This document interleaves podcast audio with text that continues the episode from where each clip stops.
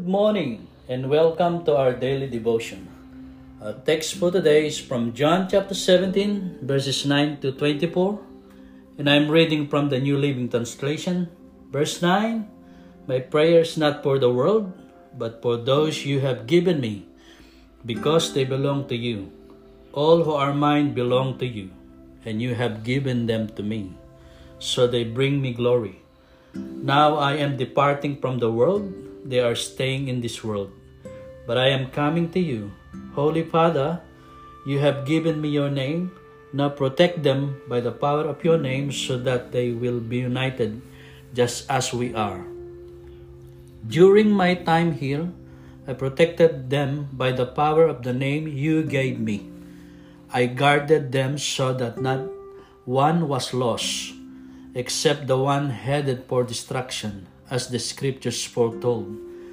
Now I am coming to you. I told them many things while I was with them in this world, so they would be filled with my joy. I have given them your word, and the world hates them because they do not belong to the world, just as I do not belong to the world. I am not asking you to take them out of the world, but to keep them safe from the evil one. They do not belong to this world any more than I do. Make them holy by your truth. Teach them your word, which is truth.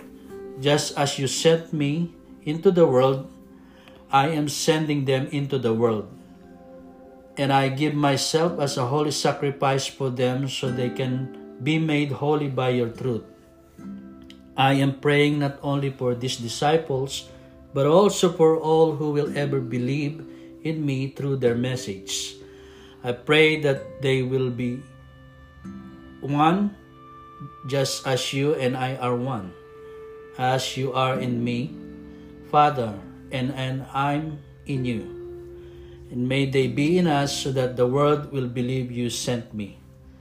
I have given them the glory you gave me, so they may be one as we are one.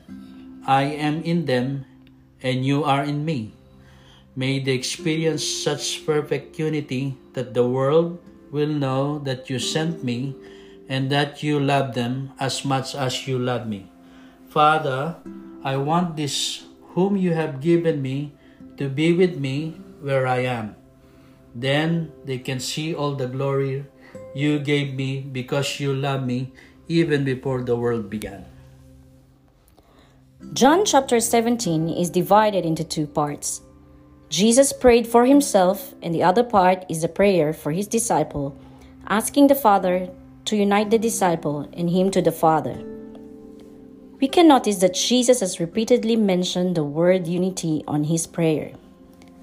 How will the world know that God sent his Son? Through our unity. How would they know that God truly loves us? When we live together in unity. What is unity?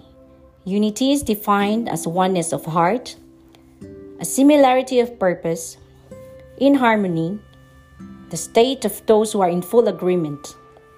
The basis of unity is a life consistently yielded to the will of God that can be seen in us, in the way we work with each other, the way how we treat people in spite our differences, the way how we do things together that matters to God. A perfect example of unity is when God created the earth in Genesis one verse twenty-six. God said, "Let us make mankind in our own image." The two words "let us" refers to the Father, the Son, and the Holy Spirit working together as one to create such an awesome outcome, which is you and me. If we are united in Christ, unity can prevail despite our differences, because we have the same commitment to follow God's command to us. Jesus believed that we can be part in changing the world, because he knows that through us, the world will know about his love, and we can make a difference to where he has positioned us, in our family, in our church, in our community, in our nation. Being united with Christ means having the mindset of Christ. If God is love, then we should learn how to love the unlovable. If we have experienced forgiveness, then we should learn how to forgive. It means we are to bear His character because Christ lives and dwells in us. God's desire for us is to have one purpose, one goal, one mission, and that is to give glory to His name and to share the good news that we have experienced when we accepted Jesus as our Lord and Savior, to be a powerful witness and testify about God's love to us.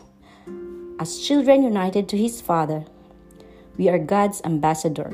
We have the privilege and responsibility to be His hands, His feet, His eyes, His ears, and His voice in sharing the gospel to anyone who has not known Christ. A heart who has a passion for the lost, a passion to share the good news of salvation.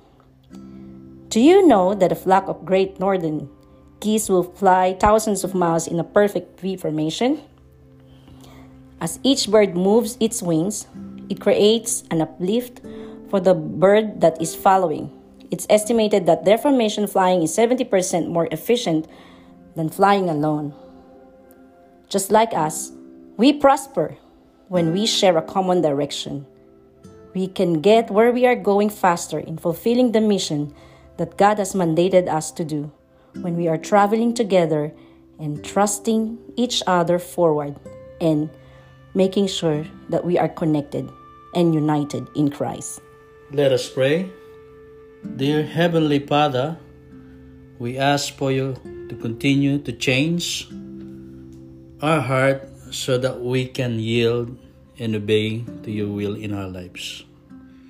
May you reveal yourself to us as we unite our spirit to your spirit. We pray for unity in our family, in your church, in our community, and in our nation. Unite us in spirit and in truth. May your presence richly dwell in us as we pursue to give glory to your name. Help us to work as one that we may be able to lead the people at the feet of Jesus. This we ask and pray in Jesus' name. Amen. Amen. Have, Have a, a blessed, blessed day, everyone.